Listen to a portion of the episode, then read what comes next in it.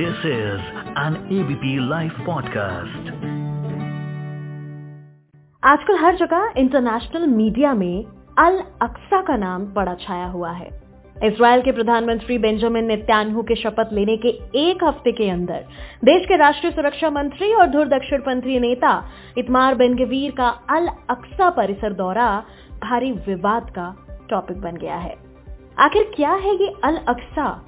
और इतना विवाद हो क्यों रहा है? चलिए आज उस पर बात करते हैं एफ़ में जहाँ मेरे साथ में जुड़ चुके हैं अलीगढ़ मुस्लिम यूनिवर्सिटी के professor mister Upendra Chaudhary. Hello मैं मानसी हूँ आपके साथ एबीपी लाइव पॉडकास्ट पर। Welcome to ABP live podcast sir आज आपके ज़रिए समझने की कोशिश करेंगे इस कॉन्फ्लिक्ट को। थैंक यू आखिर ये क्या है अल अक्सा अल अक्सा का इतिहास क्या है? कब और कैसे बनी? कुछ आप बताएँ सर हाँ देखिए जो ये अल अक्सा है ये एक मस्जिद है और मुस्लिम जो मुस्लिम लोगों का जो religious scripture holy religious scripture जो कुरान है हम्म। अगर कुरान में दो मस्जिद के बारे में बताया गया है उसमें से एक मस्जिद ये है। जी। ठीक है और दूसरा है कि मुस्लिम लोग जो है ऑल ओवर द वर्ल्ड उसको थर्ड होलीस्ट मस्क मानते हैं आफ्टर एंड मदीना। ओके ठीक है और बेसिकली आप देखेंगे कि ये जो जो अलग सा मस्क है इसको इसकी कंस्ट्रक्शन को लेकर माइथोलॉजी भी है और हिस्ट्री भी है। माइथोलॉजी में ये कहा जाता है कि अलग सा सा जो मस्क है it was built by prophet prophet Adam जो है उन्होंने बनाया था। और कुछ लोग ये मानते हैं प्रोफेट इब्राहिम ने इसको बनाया था। हम्म। और हिस्टोरियन जो है ये मानते हैं कि जो खलीफा है हम्म। उमेद खलीफा अल अब्दुल मलिक जो है और उनकी सन जो है अल वालिद है ये दोनों ने बनाया था और ये मस्क का कंस्ट्रक्शन जो है 705 एडी में खत्म हुआ था।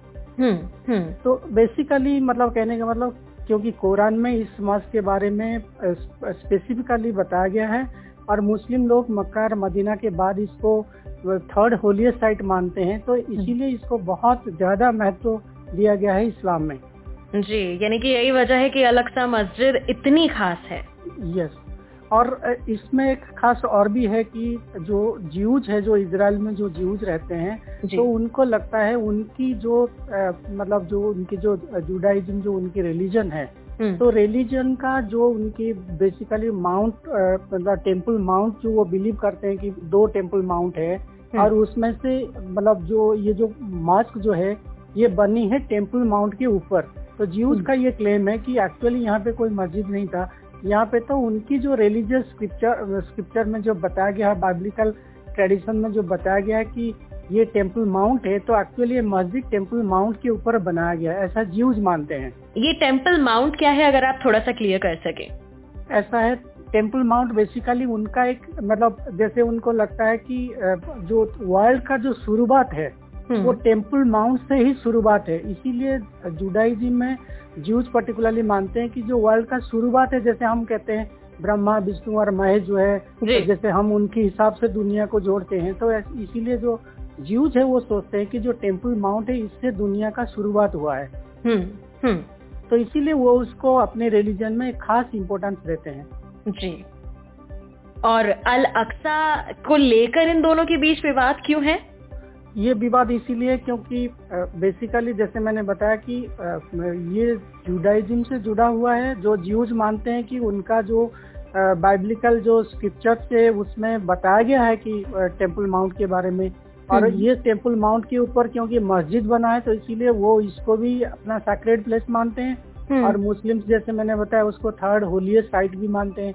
तो हम्म। इसलिए ये एक ही जगह दो रिलीजियस कम्युनिटी के लिए बहुत ही ऑस्पिशियस माना जाता है बहुत ही सैक्रेड माना जाता है। तो इसलिए। इस, इस, इस, इसलिए इसको लेकर विवाद है। और विवाद थोड़ा सा खास इसलिए है क्योंकि ये जो मॉस्क है ये बेसिकली जेरूजलम में है ईस्ट जेरूजलम में है। ओके। और जेरूजलम जो है जेसस क्रास्ट के साथ जुड़ा हुआ है क्योंकि उनकी सफरिंग्स और उनकी जो डेथ है वो जेसस का क्रास्ट का बात हुआ है जेरूजलम में। और उनकी जो मौत भी हुआ है जेरूजलम में तो इसलिए वो सिटी जो है क्रिश्चियनिटी जुडाइज्म और आपकी इस्लाम तीनों रिलीजन से जुड़ा हुआ है। जी जी एक ही जगह और तीनों रिलीजन जो हैं वो जुड़ रहे हैं। हाँ और तीनों रिलीजन कहीं ना कहीं उसको बहुत ही सैक्रेड मानते हैं। हम्म। जेरूजलम आज सिटी या जेरूजलम के अंदर जो मस्क है उसको भी जैसे अलाक्सा मस्क बताया तो ये भी इस्लाम के लिए इम्पोर्टेंट है। हम्म। उसी मस्क को टेंपल माउंट मानते हैं जीव इसीलिए हम्म। उनके लिए भी इम्पोर्टेंट है हम्म, क्रिश्चियनिटी टोटल मतलब मानते हैं कि जैसे क्राइस्ट का बात हुआ है डेथ हुआ है हम्म। इसलिए उसको इम्पोर्टेंट मानते हैं हम्म, तो हम्म, तीनों हम्म। रिलीजन एक ही जगह को एक ही सिटी को सैक्रेड मानते हैं और हम्म। उनकी रिलीजियस स्क्रिप्चर्स में भी ये बताया गया है जी ओके सो ये है इसका धार्मिक महत्व जो तीनों रिलीजन्स जो हैं इसको एक मानते हैं। अब हाँ। बात करेंगे कि अल अक्सा मस्जिद को लेकर जो विवाद पहले भी होते आए हैं अगर आप कुछ हाँ। शेयर करना चाहें कुछ पिछली घटनाओं के बारे में। हाँ हाँ। देखिए जो इसराइल जो एज ए स्टेट बना ये 1948 में बना।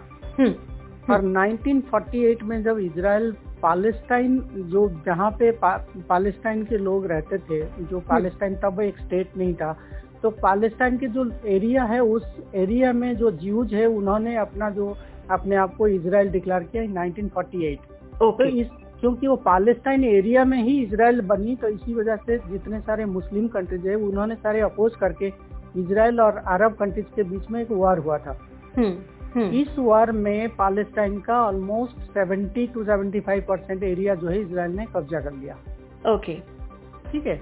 इसके बाद 1967 में एक दूसरा मेजर अरब इसराइल वार हुआ था। इसमें इसराइल ने क्या किया था? ना अरब कंट्रीज़ को डिफीट करके जो ईस्ट जेरूसलम है जहाँ पे अल जो मस्क है हम्म, तो उसको कैप्चर कर लिया था जोर्डान से।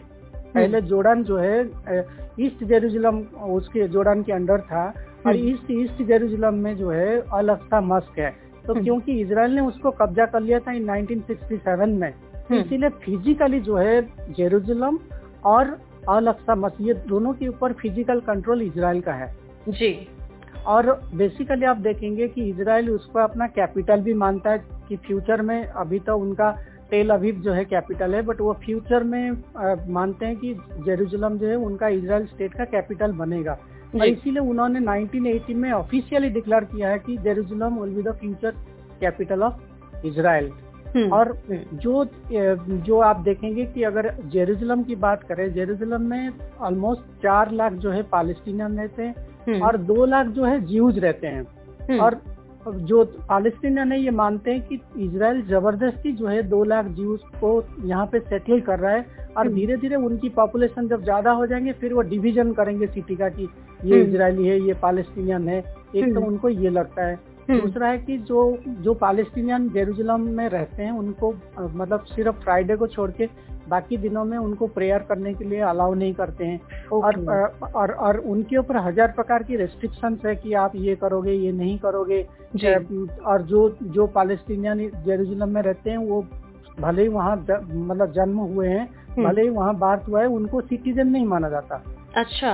जी। और और क्योंकि वो पालेस, टोटल पालेस्टाइन जो है इसराइल की फ़िज़िकल कंट्रोल में है तो इसीलिए उनको लगता है कि हमारे साथ बहुत डिस्क्रिमिनेशन हो रहा है। और हम्म। क्योंकि इसराइल जो है हमें मतलब बहुत ही मतलब डायरेक्ट तरीका से हो इनडायरेक्ट तरीका से हमें डिस्करेज करता है। और धीरे धीरे हो सकता है ये काल डिमांड करेंगे नहीं।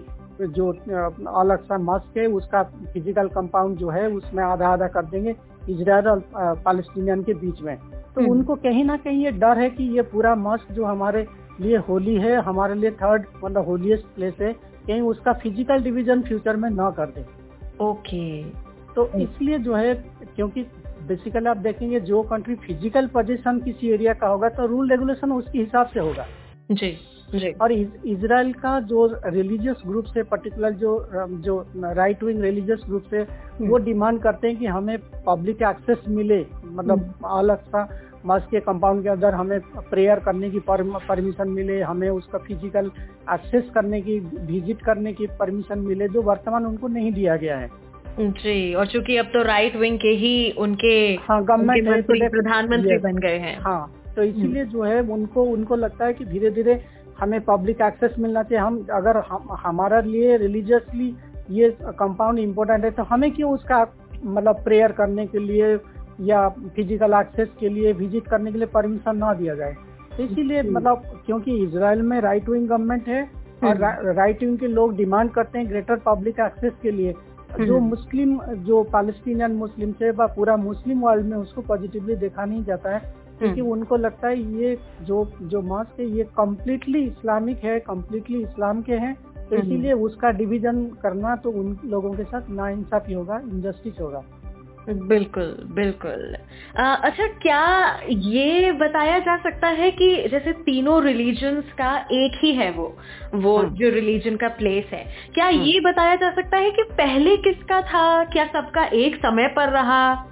नहीं ये ये ये तो कहना मुश्किल है कि तीनों हम्म। का एक साथ था क्योंकि जो इसराइल जो मिथिकल इसराइल जो है मतलब हिस्टोरिकली जो मान मतलब हम्म। ये हिस्टोरिकली तो हम उसको एस्टेब्लिश नहीं करते इसराइली मानते हैं मिथिकल जो इसराइल था वो हम्म। सबसे पहले था उसके बाद उस एरिया उस एरिया में जो है जेसस कास्ट से रिलेटेड मतलब डेवलपमेंट हुआ जैसे जेसस का बात होना मतलब जेसस का बात होने से पहले वो मिथिकल इसराइल था ओके और जेसस क्रास्ट और क्रिश्चियनिटी का शुरुआत मतलब बेसिकली जेसस क्रास्ट का बात हुआ वहाँ पे उनका डेथ हुआ तो इसीलिए वो प्लेस जो है क्रिश्चियनिटी से जोड़ा बट क्रिश्चियनिटी तब कोई ज़्यादा इम्पोर्टेंट नहीं था पॉलिटिकली जी हम्म। फिर प्रोफेट मोहम्मद से ये प्लेस जुड़ गया क्योंकि ये माना जाता है कि जो अल अक्सा मस्क है हम्म। इसमें एक डोम ऑफ़ रॉक जिसको कहते हैं तो यहाँ पे प्रोफेट मोहम्मद जो है मतलब हेवन गए थे और गॉड हम्म। के साथ इंटरेक्शन किया था जी जी। क्योंकि प्रॉफिट मोहम्मद डायरेक्टली इस मत से जुड़े हुए हैं तो इसीलिए इस्लाम में और मुस्लिम्स उसको जो है थर्ड होलियस्ट साइट मानते हैं। बिल्कुल सर बिल्कुल जी। और अभी जो ये हाल फ़िलहाल विवाद हुआ है बेंजामिन नित्यानहू को लेकर हाँ, मैं। चाहूँगी अगर इस पर भी आप थोड़ी सी रोशनी डालें और बताना चाहें इतना विवादित मुद्दा क्यों बना है इसराइली मंत्री का? क्योंकि इजरायली मंत्री जो है, इनको फार राइटिस्ट माना जाता है। ये इसराइल का नेशनल सिक्योरिटी मिनिस्टर है और ये पब्लिकली बहुत बार डिमांड किए हैं कि इसराइल लोगों को बेटर एक्सेस मिलना चाहिए, ज़्यादा से ज़्यादा उनको पब्लिक एक्सेस मिलना चाहिए अलग सा जो कंपाउंड के ऊपर। इसीलिए ये विवादित है क्योंकि मंत्री होने से पहले ये पब्लिक स्टेटमेंट दिए हैं, ये कंट्रोवर्शियल भी हैं। और बाकी लोगों को लगता है कि पर्टिकुलरली जैसे आप देखेंगे सऊदी अरेबिया है यूएई है पाकिस्तान है और बहुत सारे दूसरे मुस्लिम कंट्री जो है उनको लगता है कि ये जो विज़िट है ये खाली एक विज़िट नहीं है ये बहुत ही मतलब प्रोवोकेटिव विज़िट है और हो सकता है इस विज़िट जो है वो धीरे धीरे एक ग्राउंड प्रिपेयर कर रहा है कि आगे फ्यूचर में पालस्तीनियन और इसराइलियों के बीच में बहुत बड़ा लड़ाई का ये शुरुआत माना जाता है कि नहीं। पहले भी इस बात को लेकर लड़ाई हुआ जब आप देखेंगे इसराइल प्राइम मिनिस्टर पहले भी वहाँ पे विज़िट किए हैं एरियल सारन जो है वो विज़िट किए हैं और उसके बाद आप देखेंगे इस मस्क में इसराइल और पालेस्टीनियन फोर्सेस के बीच में लड़ाई हुआ है। हम्म। और हमास पर्टिकुलरली जो 11 डेज़ का वार हुआ था इसराइल हमास के बीच में हम्म। इसी साइट विज़िट को लेकर हुआ है। तो इसीलिए उनको लगता है कि इस तरह जो विज़िट है जब कोई रिलीजियस प्लेस जो है खाली एक एक फ़िज़िकल स्पेस नहीं है वो दोनों रिलीजियस हम्म। सेंटिमेंट से जुड़ा हुआ है। बिल्कुल। तो इसीलिए कोई भी पार्टी अगर जो स्टेटस को है उसको डिस्टर्ब करेगा तो डेफिनेटली दूसरों को तो रिसेंटमेंट होगा।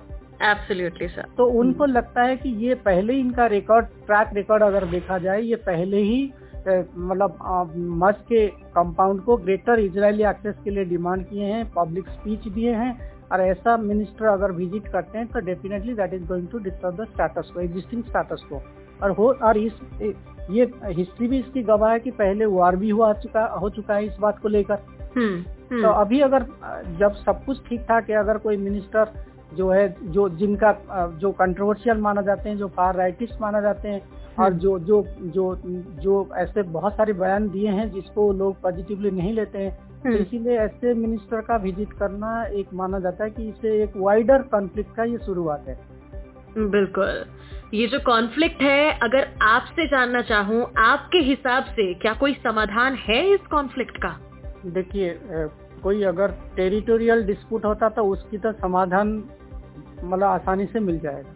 बट यहाँ पे खाली टेरिटोरियल डिस्प्यूट नहीं है यहाँ पे रिलीजियस सेंटीमेंट भी जुड़ा हुआ है। बिल्कुल। तो मेरे हिसाब से ये सब चीज़ जो है आप देखेंगे हमारी अयोध्या का इशू को भी देखेंगे हम्म। तो यहाँ पे जो है बहुत ही मतलब ये विवादित रहा है फॉर्चुनेटली जो है हमारी सुप्रीम कोर्ट ने इसका समाधान किया है बट हम्म। क्योंकि इसराइल और पाकिस्तान का सिचुएशन अलग है क्योंकि पूरा पाकिस्तान के ऊपर इसराइल की कब्जा है तो हम्म। इसीलिए वहाँ का सुप्रीम कोर्ट कोई जजमेंट दे के उसका समाधान करेगा ऐसा मैं पर्सनली मतलब बिलीव नहीं कर रहा हूँ बट मुझे लगता है कि मतलब इसराइल को चाहिए और पालेस्टीनियन को चाहिए कि वो लोग एक spirit of brotherhood and give give and take जिसको कहते हैं कि पहले तो उसका स्टेटस को को मेंटेन किया जाए क्योंकि वो दोनों रिलीजन से डीपली जुड़ा हुआ है इसीलिए स्टेटस को को तोड़ना नहीं चाहिए जैसा स्टेटस को है ऐसा हम्म। रखना चाहिए हम्म। दोनों पार्टी को चाहिए कोई भी प्रोवोकेटिव एक्शन वो अवॉइड करें हम्म। जिससे वाइडर वार हो सकता है। कल हमास और इजराइल सिक्योरिटी फोर्सेस के बीच में।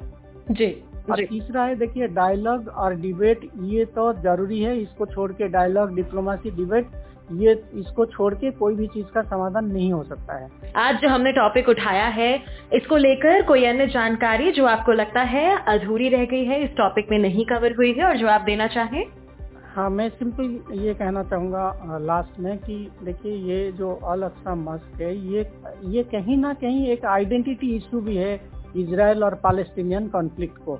अगर हम इसराइल पालेस्टीनियन कॉन्फ्लिक्ट को जानना चाहते हैं, कहीं ना कहीं ये अल अक्सा मस्क जो है ये उसका उसमें रोशनी डालता है। Thank you so much Aligarh Muslim University के प्रोफेसर उपेंद्र चौधरी आपका एबीपी लाइव पॉडकास्ट पर जुड़ने के लिए और इस कॉन्फ्लिक्ट को हमें आसान भाषा में बेहतर तरीके से समझाने के लिए। मैं मानसी हूँ आपके साथ सुनते रहिए ABP live podcast this is an ABP live podcast